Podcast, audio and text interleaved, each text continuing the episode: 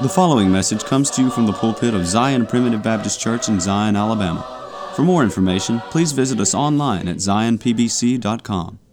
I want to welcome you today to the Zion Primitive Baptist Church podcast. This podcast is an outreach of Zion Primitive Baptist Church, which is located in the Zion community near Gordo, Alabama. I'm Elder Chris McCool, and I serve as pastor of Zion Primitive Baptist Church. We are a congregation of believers in the sovereign grace of God where families worship together through the simple practice of preaching, praying, and singing. If you live in this area or are visiting here, we would love to have you attend worship services with us. We meet every Sunday morning at 10:30 a.m. and every Sunday evening at 5 p.m. and the first and third Wednesday evenings at 6:30 p.m. I'm happy to note that our daily podcast is featured on Grace Alone Radio, which you can find at gracealoneradio.net. You can find the schedule on the website, and you can also download an app to your phone so that you can listen wherever you are. Grace Alone Radio is a 24 hour streaming service which carries the message of God's sovereign grace around the clock and around the world. Zion Primitive Baptist Church is located at 9487 County Road 49, Gordo, Alabama. That's near the intersection of County Road 49 and Alabama Highway 159 about 10 miles north of Gordo, Alabama, and about 8 miles northeast of Reform, Alabama. If you're interested in finding more sermons, you can go to our website at zionpbc.com. That's Z I O N P B C.com, where you'll find all of our posted sermons as well as a link to subscribe to our podcast. You can also subscribe to our website, which will update you every time a new sermon is posted. Today we continue looking at the throne room of God as described in Revelation chapter 4. Brother Buddy Abernathy has already shared with us how that the throne of God, and indeed the majesty of God Himself, is the central theme of heaven. It is the centerpiece of not just heaven, but the entire creation. But in heaven, it's celebrated on a constant basis. Down here, men sometimes ignore God and they forget about Him and they sort of cast him aside in their own minds and hearts. But in heaven, all focus will be upon him and his glory. Join us today as we conclude the message on chapter 4 of Revelation about the throne room of God. But first, we have a song selection that I hope you enjoy. After the song, please stay tuned for another message of God's sovereign grace from the Zion Primitive Baptist Church pulpit. God has been my refuge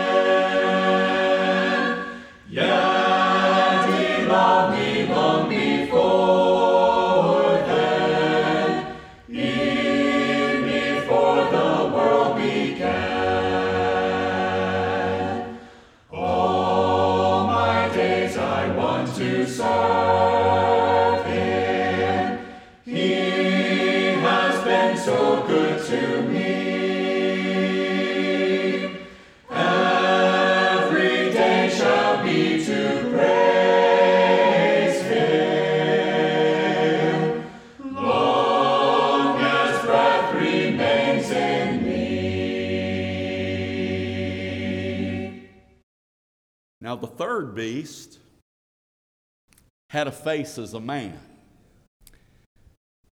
Now, some have said that this represents God's wisdom and God's knowledge, and I don't have any problem with that interpretation. But you know, he's already talked about these beasts that were full of eyes before and behind, so I began thinking, well, maybe there's a different application here.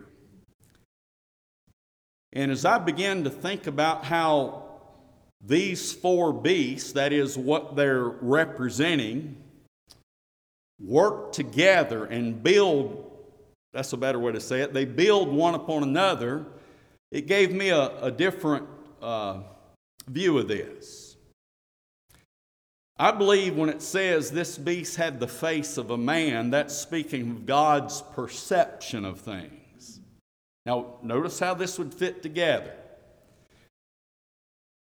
God is in a position of authority, He has all power. Now, if you're going to utilize power, you need to know something, don't you? You know, if you were involved, if you were overseeing a war, you know, you may have authority to send troops in and you have that power, but you need to know something about the enemy, don't you? You need to have some comprehension and perception of, of how you're utilizing that power. Now, what I'm about to tell you, this will scare you more than misunderstanding what the beast represents. God perceives everything about you. And notice how this is described in the Bible. First of all, in Hebrews chapter 4 and verse 12, speaking of Jesus, for the Word of God is quick and powerful and sharper than any two edged sword, piercing even to the dividing asunder of soul and spirit and of the joints and marrow, and is a discerner of the thoughts and intents of the heart. Listen to that. God is a discerner of the thoughts and intents of your heart. You may be doing something good, but He knows whether or not your motive's good, whether your intention's good. And then here's the part that I always think about neither is there any creature that is not manifest, that is not known and understood in His sight, but all things are naked and open unto the eyes of Him with whom we have to do. All things are naked and open. How foolish to be dishonest with the Lord. How foolish to not go ahead and confess what you know you've done wrong. Here's, you remember in, we looked in an earlier chapter where it described Jesus as having eyes like fire. His, he pierces through everything, nothing's hid from him. So, I believe that's one thing we can draw from him have this beast having the face of a man. But let's look at one more. Look at Psalm 139 and verse 2. Notice what David says. Thou knowest my downsitting and my uprising. Thou understandest my thought afar off. Now, I don't know if that means God's far away and He understands your thought, or if He knows your thought before you think it. Think about that. He knows my thought afar off. Before the thought even gets to me, He knows what I'm going to think. All things are naked and open before Him. This beast has a face of a man. There's complete perception with God. Now, to put this in the context of the book, the main application of this thought of God having authority and strength and perception, the, the application with the book is more in line with how God deals with the enemies of his people. We're going to read, you've heard You've probably read about those horses in the book of Revelation, those different colored horses. Those horses you will see or describe uh, how heaven uh, sends forth to intervene, and, and most of the time, I believe every time those horses are describing the way God brings judgment upon the enemies of his people. In other words, heaven's involved with what goes on here, and God has those different horses that go forth to deal with his enemies in many ways and to draw back their destructive power against his people. But the point I'm getting at is when we read about God's position, God's power, and God's perception in the context of Revelation, we're thinking about how God utilizes that primarily towards judgment on his enemies. Although the verses I've read are certainly true, and the same way God knows your thought afar off, He knows the thought of the wicked afar off. The way that your life is an open book, the life of the wicked is an open book. Now, let's look at this last beast and see how we can put these four ideas about the beast together. The fourth beast is like a flying eagle. Now, I've watched enough nature shows, and you probably have too, to see how high the eagle flies, to see how they uh, just glide across, across the air and how they dive for their prey. So, as I think about that lion, speaking of God's position, and that ox, speaking of God's power, and that one with the face as a man, speaking of God's perception, I believe this flying eagle can represent God's providence. Now, notice how this would all fit together before we look at some scripture regarding this flying eagle. God's position is of no value if there's no power. And power can only be utilized as you understand what you're using the power toward as I gave the example about a military battle. You may have a leader, you may have all kind of uh, troops, but you better understand the enemy. That is how you're utilizing the power. Now, the difference, I believe, between this flying eagle and the one that had the face as a man is instead of referring to God's perception of things. This is how God is ruling over and involving himself as he sees fit. You see, that eagle glides across the sky, but it's looking for prey. And it will dive rapidly to the earth to attack the prey. And you remember how I've already said that even though these principles apply to God's involvement in the lives of His people, the main application in the book of Revelation is His involvement on the wicked. Because, as you've heard us say several times, the, the theme of the book of Revelation is good versus evil, and in the end, when Jesus comes back, good wins eternally. That's the best, if you could only say it in a couple of sentences, that's what the book is about. Well, God, this beast is described as like a flying eagle that soars above the earth, that dives and is involved at will. Now, let's read some scripture that is not figurative, but actually talks about how God operates in this way. Daniel chapter 4, verse 35. Now, you're going to be very familiar with this. This is Nebuchadnezzar speaking after the Lord had sent him out to pasture to eat grass like a, like a common beast of the field. You remember Nebuchadnezzar was going around saying, Is that not this great Babylon that I've built by my power, for my glory, my, my, my, it's all about me, look what I can do. Well, the Lord's able to change your perception of yourself, isn't He? And when the Lord got through with him, notice what he said.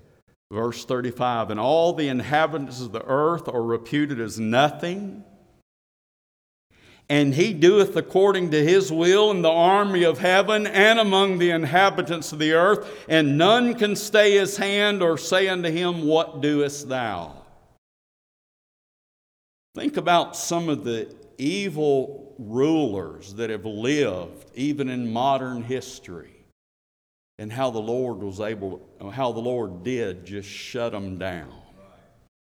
Think about men like Hitler you know, who claimed his kingdom was going to rule. I, I, think he may have said hundreds of years, but I believe God intervened in that matter, and he can take the evil down. And there's many examples of that. He worketh his will in the army of heaven and among the inhabitants of the earth, and God's not motivating wicked men to do evil. He's bringing them to a stop whenever he wants to, and he often does it to protect his people.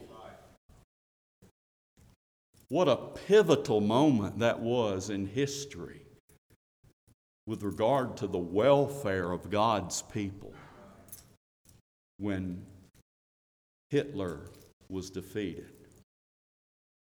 But notice also in Malachi chapter uh, 3 and verse 10. Now, this is speaking of God involving himself in this world in a, in a good way.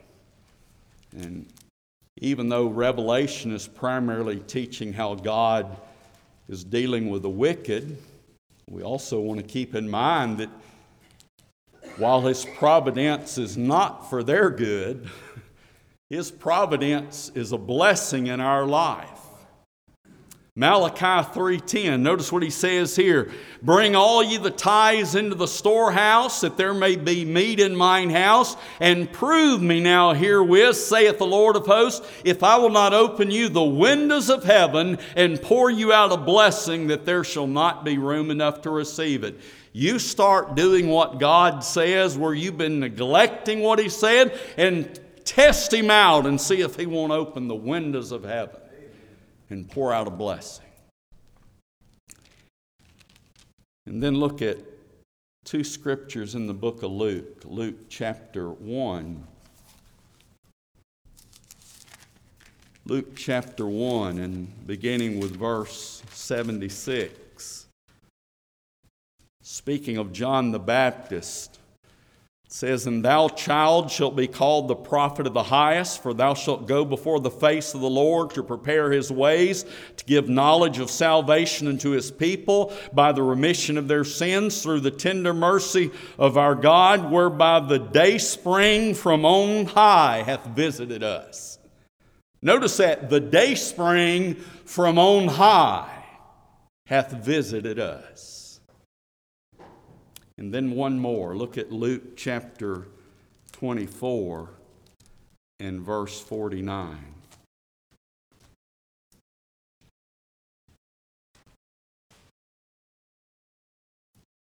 Verse 48, Jesus says to his apostles, And you're witnesses of these things, and behold, I send the promise of my Father upon you.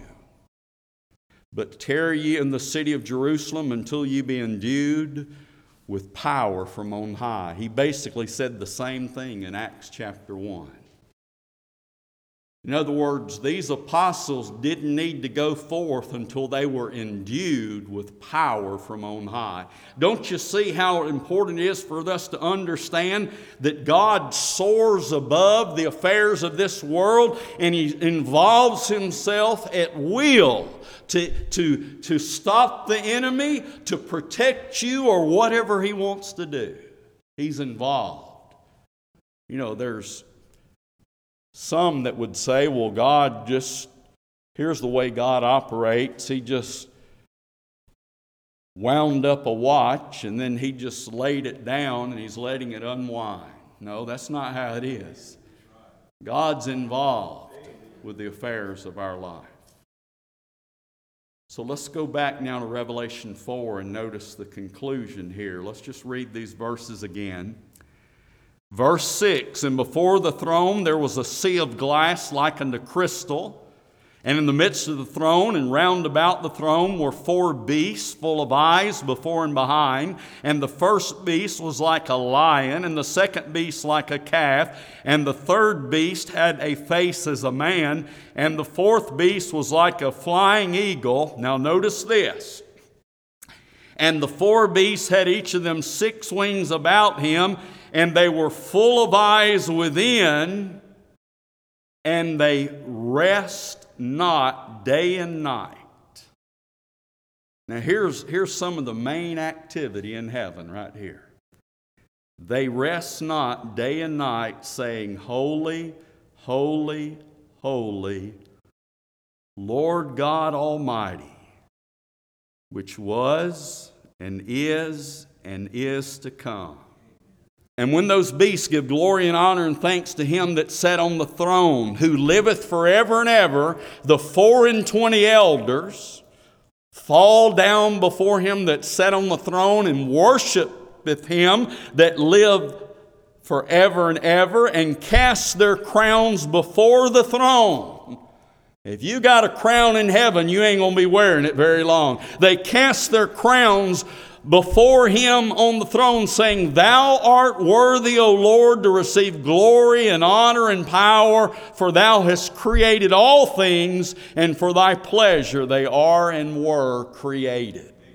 God is recognized as the creator We'll see that Jesus is recognized as the Savior, but God's recognized as the Creator, and the main activity of heaven is giving honor and glory to God and saying He's worthy because He's created all things. And notice that last phrase because for Thy pleasure they are and were created. That gives you an idea of what it's like around the throne of God in heaven and how that you can look at these different attributes regarding these four beasts and see that God is involved. But in heaven, you know, when you get to heaven, you're not going you're not going to be involved in anything down here. You yourself. You're going to be doing what these beasts are doing in heaven day and night. And you're not going to get tired and exhausted, but you're just going to be honoring the Lord because He's the creator of heaven and earth. Thank you for joining us today on the Zion Primitive Baptist Church podcast. I hope the message has been uplifting and beneficial to you, and that the Lord will continue to bless you to grow in grace and knowledge of the truth. Join us again tomorrow for another message of God's sovereign grace. If you would like to subscribe to our website, please go to www.zionpbc.com and sign up for email updates. If you have any questions, please feel free to contact the church at zionpbc1847 at gmail.com. That's Z-I-O-N-P-B-C-1847 at gmail.com or you can email me directly at jchrismccool at gmail.com. That's the letter J, C H R I S M C C O O L at gmail.com. Again, thank you for listening. May the Lord bless you, is my prayer. We thank you for listening to today's message. For more information, please visit us online at zionpbc.com.